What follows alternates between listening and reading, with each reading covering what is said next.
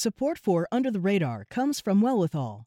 Wellwithal believes that self care is community care. Premium products crafted for your daily wellness, from sleep support to heart health to your daily regimen. 20% of Wellwithal's profits are committed to leading the fight for health equity. They won't stop until it is truly well with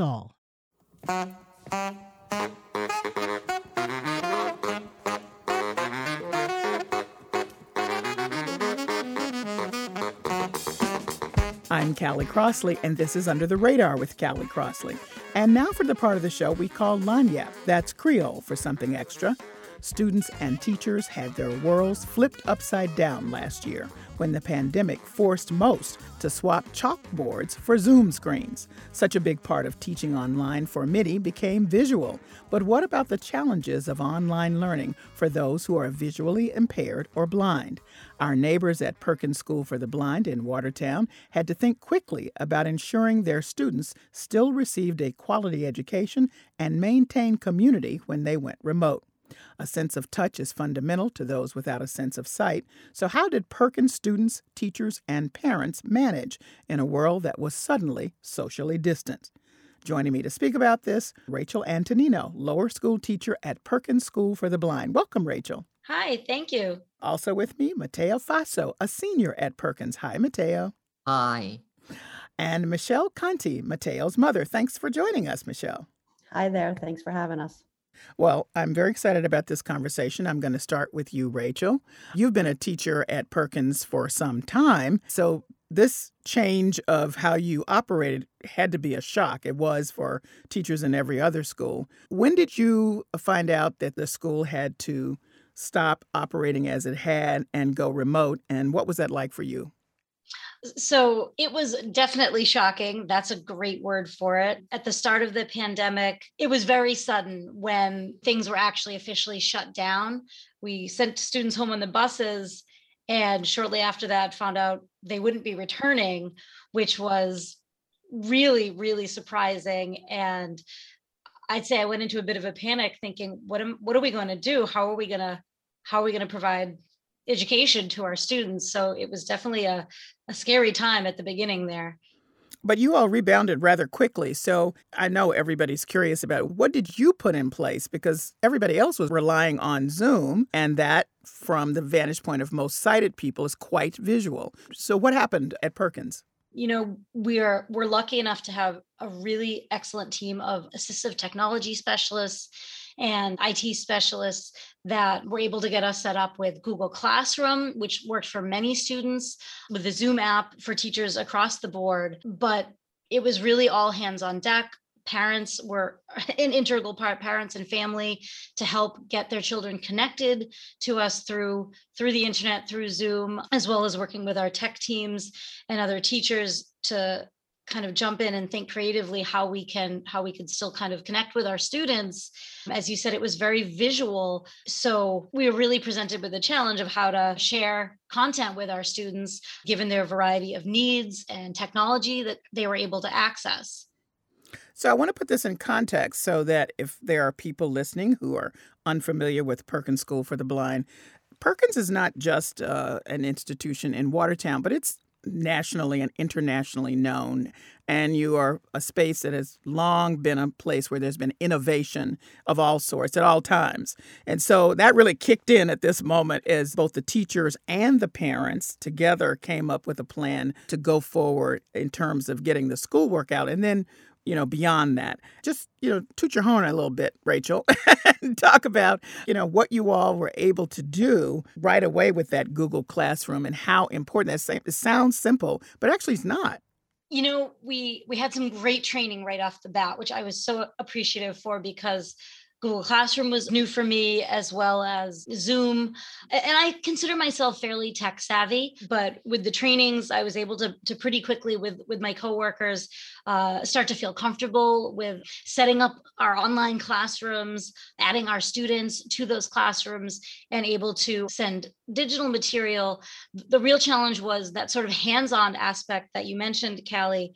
So we quickly you know got got boxes and packages together. We were still able to be at school for a little while to kind of gather some supplies and we sent off packages of braille passages sort of like hands-on crafts that we could think of that might be beneficial for students to have at home for potential hands-on activities we might need to do.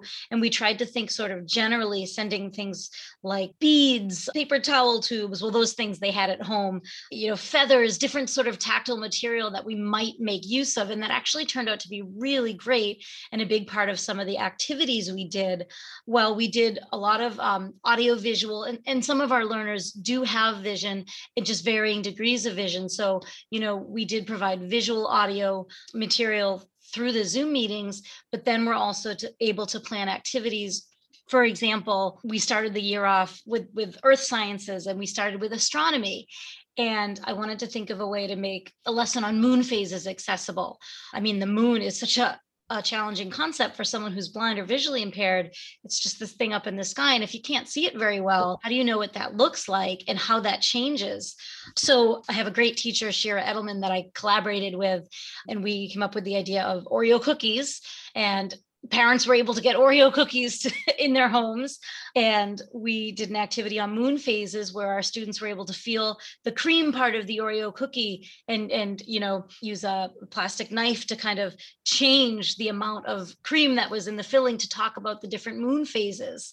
And it was a really fun activity. And it was a way for them to sort of understand how the moon looks up in the sky during the different times of the month. Not to mention you could eat it afterwards. Not to mention, yeah, there's really a multisensory when you're involving taste. And multisensory is really the approach we always try to achieve in our teaching. So you know, uh, another activity we did studying the solar system, we sent home a variety of really fun tactile beads of different colors and sizes and textures. And we talked about the different planets and the different sizes and colors and the, red spot on Jupiter, some of the different attributes. And we let the students pick out beads that they felt represented the different planets and they strung them on a string to see how far apart they were from us here on Earth. And that was another way for them to sort of tap actually get an idea of you know what's going on in our solar system and I, I think it was a really successful lesson given our challenges. Oh it sounds great. That's my guest rachel antonino lower school teacher at perkins school for the blind.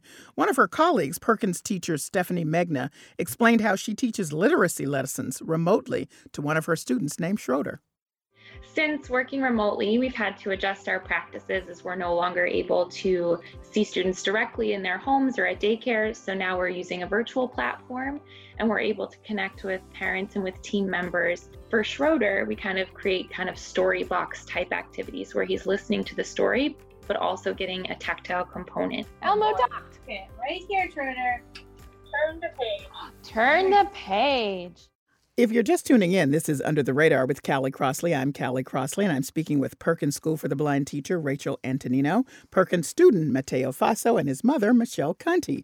We're discussing how visually impaired students manage during a year of remote learning. Well, Mateo, all of this innovation, all of this attention, of course, is being focused on you students. What was it like for you to go from being at school with all of your friends and classmates to going home and then trying to learn in a different way? It was kind of good. I got to sleep later. okay, sleeping later. It's not where I was going for, going for, Mateo. But was it hard for you at first? Yeah, but only because of my old favorite teacher, but they were tired, so I didn't mind. Mm-hmm, mm-hmm. Now, as I understand it, you're really quite a tech whiz. So, just the whole you know, going onto the Zoom platform or figuring out how to do these Google Classrooms, these virtual meetings, you got comfortable with pretty quickly. Yeah. Um, it on my computer. Kate Crohan told me how to download Zoom on my laptop. At first, I could only do it on my phone. Okay, and so you you were really good then because you got it on your laptop. Yeah, Kate Crohan is my computer teacher. And did you feel comfortable after you got all the components on your computer? Were you comfortable learning that way? Was was it okay for you then? Yeah. Okay. All right.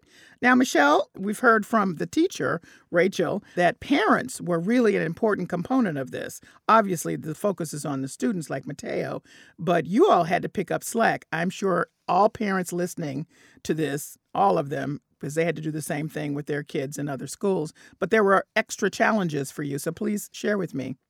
Yeah. So when this first happened, it was kind of like, what what do we do? You know, here's the software. Go ahead and jump in. And I was a little familiar with Google Classroom from my younger son who has it, but not that I had to actually sit down and really try to figure it out. So Mateo and I did that, and he is very tech savvy. He was able to navigate around it. He has JAWS, which is a speaking software for mm-hmm. blind people and he used that to figure out how to use that. So he was a pro with it before I was.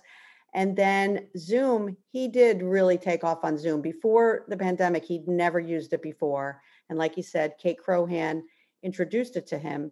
And he then started signing up for everything. I mean, they, he even signed into the teachers' meetings secretly thinking he was going to get in there and listen to them.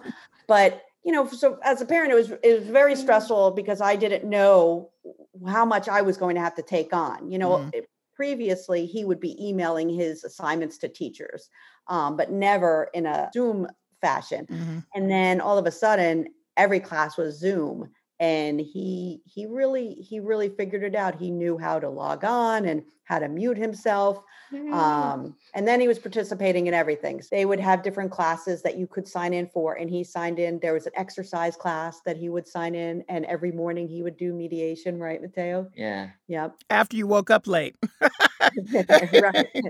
on those days when there was that he would get up he did get motivated he did like that he could zoom in his bed that was that was one thing that he was excited about. But yeah. Um, another thing that really worked out, uh, we participated in the outreach program that was after school. Perkins outreach program and they normally do you know before the pandemic they'd have cooking weekends that all the students would go on campus and they'd stay over and do cooking well this was once a week after school we would all sign in you know it was a group of us and we'd all make one recipe together and so in everybody's house, we're doing the recipe. And Courtney, who's the instructor, she would watch us over Zoom and tell, you know, she was very good because as parents, sometimes we forget to take a step back, you know, and she'd be like, Michelle, is Mateo supposed to be doing that? and I'm like, oh yeah, yeah, yeah. I got to step back. And so it was very, very good because he actually got to learn in his house. Mm. You know, when they go away, they're in somebody else's kitchen and they have to bring those skills here and it's hard to generalize so it it was it was a really a plus. It was a great experience. He got to cook a lot of different recipes that were actually pretty good um, for us right here in the house. One of the things that had come up with all families with school age kids had to do with you know feeling a lack of community you know so the the after school programs that you mentioned had to be quite critical for the students at Perkins as they would be anyplace else because you know you feel sort of somewhat isolated from not somewhat you are isolated from your classmates in a way that certainly you you never anticipated being. So I was very interested to learn about all of the activities that were in place for the students. And Mateo, I understand that you were particularly fond of the Friday night dance parties. Yeah. Yeah, maybe I'll have to move it to Friday night once everyone's back at school. I'm told you had a favorite song. Let's take a listen from the B 52 song, Rock Lobster. Yeah.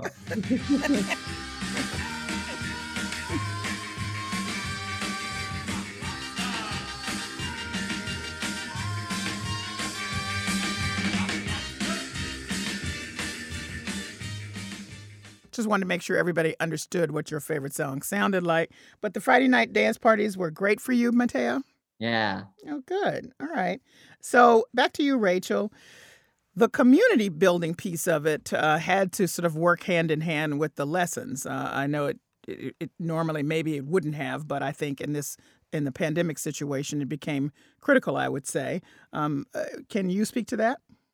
Absolutely. I mean, you know, a big part of of school it's I mean, yes, it's learning and its education, but such a huge part of that is the social experience that our students get by coming and seeing their peers and um, working on social skills and having time with their friends. And so much of that was missing for them. They definitely felt that that loss. So we absolutely tried to incorporate more games and social activities into our daytime daytime lessons. For example, during a lesson on ancient civilizations, we spent a, a time playing um, a game in which the students built their own. They were their own uh, ancient civil civilization tribes, and they got resources and had to, uh, you know, see what natural disasters happened each year and how many villagers they had left. And it was this very social, fun, interactive game that we played together online that you know was also targeting them just having time with their friends and having fun and also tapping into that educational piece. We also did some things socially after hours. We had movie nights with um, our students and their families where we screened over zoom a movie. The students got to vote what movie they wanted to watch together and then have a little time to talk about it after before everyone was was ready for bed. Um, sometimes we'd have some trivia questions. Several of our students participated in the braille challenge which was done virtually, which is a Braille, a challenge for Braille readers. And we had a, a party celebrating our um, participants, and all of the class showed up and celebrated with them. So we tried to also really add in some more social events and time for just our students to get to be kids with each other because that was a real one of the biggest parts of the challenges I think during the pandemic this year. Speaking of Braille, as I understand it, the team at Perkins really worked hard to give you a special, more improved tool or a way in which you could uh, use something called the Perkins Smart Brailler, which I want you to talk about. But I, first, I want listeners to just hear this is a description of, of what the Perkins Smart Brailler is. Braille the letter. Why? Why? Well done. Next question. Our students have an epiphany when they touch the braille on the page and they hear it spoken to them for the first time. C, C, C, C. It's a mechanical device that we're converting into an electronic device. This is a Windows computer basically on the front of this brailler. This technology incorporated into Smart Brailler has really propelled Braille and the brailler into modern times and made it more relevant. So, how important was that in your classroom work, Rachel? So, the Smart Brailler is a really fabulous device it's not something that my students use as much because many of my students are a little further along in their braille learning whereas a smart brailler from from my perspective is a really amazing tool particularly for teaching braille to our emerging braille braille readers. Um, and it's it's interactive and it allows gameplay and it's very encouraging and motivating uh, a motivating way to teach braille and to encourage braille reading some tools that were, were also really fantastic for us. Um, I have several students that use a Braille note taker, which is essentially a Braille computer with a, a refreshable Braille display where they're feeling the Braille and they're able to actually go on the internet, check their email. And that was also a huge piece of technology for several of my students. I would be remiss if I didn't also give a huge shout out if we're talking about Braille to our, the wonderful folks at our Braille and Talking Book Library, uh, Kim Charlson and the whole team over there really came to our rescue and went in and said if anybody needs braille material mailed to their students just send us the files. We will braille it package it and get it out today. That's a big job right? I don't even know how many pages they must have gone through. I mean, it must have been just such an undertaking, but they were heroes in like, I would send a document and they would have it out that afternoon and, and, and in two days my student would have that material in their hands. And i just i'm so grateful for uh, for all the folks over there at the, the btbl braille and talking book library. We've heard a lot from parents uh, across the board that they feel that uh, many of their kids really fell behind, like lost ground, just because of the nature of trying to get the information, keep their attention remote, you know, not having the community. But it feels as though, from the description of both of you, that a lot of attention and work was put into your community of students to sort of keep them on track. Do you feel that that worked? Michelle, I'll start with you.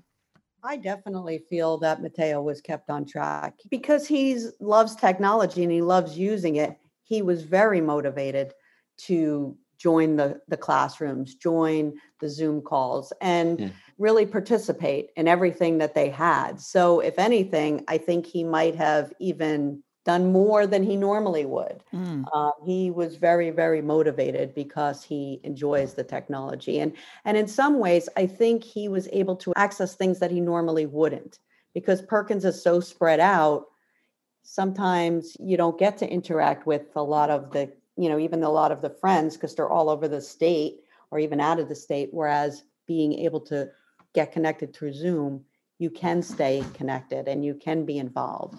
Um, yeah, right, Mateo. So I, I I do think, and I do think Perkins made an extra effort to make sure students were participating and participating in things and making it fun for them. Um, one of the afternoon programs was spelling bees, which Mateo loves. So they're actually still learning, but they're having fun, and they don't realize it. Mm. And how would you answer that, Rachel? you know there were definite losses in in things that were more challenging like we talked about the social opportunities and the way we we educated the students had to change but on that journey there were gains that i wasn't expecting for example i have several students that are on you know a track for higher education and um, and hopefully you know might go on to college. And i often as a teacher you know panic and think oh there's so much to teach them and there's just not enough time. You know I, I want to give them so much and you know you can't do everything. You you got to move on. They're going to go to the next teacher. And i worry uh, do they have the technology skills to to make it in higher education? And i think about you know secondary and college programs and how they're run and and so much of that is so based in technology.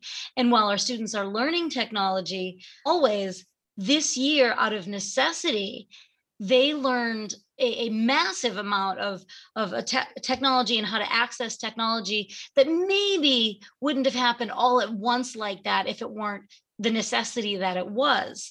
So they showed us you know what they were capable of you know because they wanted to be there they wanted to be part of their classes and they persevered and and with the help of their amazing families learned how to access that technology so that they could participate. And i just think like that is such a huge gain that we wouldn't have benefited from if it weren't for the pandemic. So i'm i'm trying so hard to really appreciate all the positives that have come out of this because uh, it may be different than what would have happened in a typical year but there was definite progress. It was a different type of progress but really powerful. You just had a graduation, and those students would have been pandemic students, so to speak, because they, they had to finish up their last part of their experience at Perkins in the way that we've just been describing in this conversation. So I wonder if you both think that there are lessons learned from the pandemic that you may continue to put in place. Michelle, what do you think? Well, I I would hope that Zoom meetings would continue because Mateo was able to access things he would never have able to access before because such as example of him getting around you know as a blind individual it's not that easy for him to travel. Even when he you know when he's going to be an adult and living in a community and getting around still trying to get around is difficult. So being able to just log into a meeting and and be able to attend I would hope that that would continue. And this is even on the national level that he's been able to participate in all sorts of national groups for mm. people that are blind that he never was able to do before. So I would hope that that would that would continue for him. Good. Yeah. Is there something, Mateo, you would like to see continue? Radio. Radio. Radio. Oh. Emphatic Club. Yeah, all those like all those clubs in the night. He used to come home after school and he wouldn't have access to his friends and now he does in these in these you know social groups mm. so i think if anything he's actually more social now than he was because hmm. he's able to access these groups Last word from you, Rachel. Mateo, I love that you said that about how you connected with your friends. And I think a lot of my students did some similar things. They they arranged their own Zoom calls after school and got together. And I think Zoom um, really opened the door for for staying connected with people. I would agree with that. Also um, as a as a teacher i definitely plan on continuing the use of tools like google classroom. I found it to be a great way to organize and plan and i definitely plan to continue it where i may not have not have otherwise. Also you know one thing that i'm so proud of my students and their families for is learning to organize their time because when they were home time moved a little differently. It wasn't like the bell rang and you went to your next class. They needed to do a lot more planning and organizing and that's part of our expanded core curriculum which are those skills that aren't taught in a typical education. Things like executive functioning organizing your time our social skills assistive technology. My students really worked hard to fill out schedules and find a way to, to list the assignments that we're doing to help keep track of of you kind of what they had to accomplish. And um, i think those are great takeaways and i definitely hope we're going to continue using those tools in years to come well, congratulations to all of you for managing and coming out triumphant at the end of a very challenging year. Thank you so much for joining me. You're welcome. Thank you. Rachel Antonino is a lower school teacher at Perkins School for the Blind. Mateo Faso is a senior at Perkins, and Michelle Conti is Mateo's mom. That's it for this week's edition of Under the Radar with Callie Crossley. We're on the web at WGBH.org, News Under the Radar with Callie Crossley, and available for download wherever you get your podcasts. Under the Radar with Callie Crossley is a production of GBH, produced by Hannah Uebele and engineered by Dave Goodman. Ibtisam El Maliki is our intern. Our theme music is Fish and Chips by We Are Two Saxies, Grace Kelly and Leo P. See you here at 6 p.m. next Sunday. I'm Callie Crossley. Thanks for listening.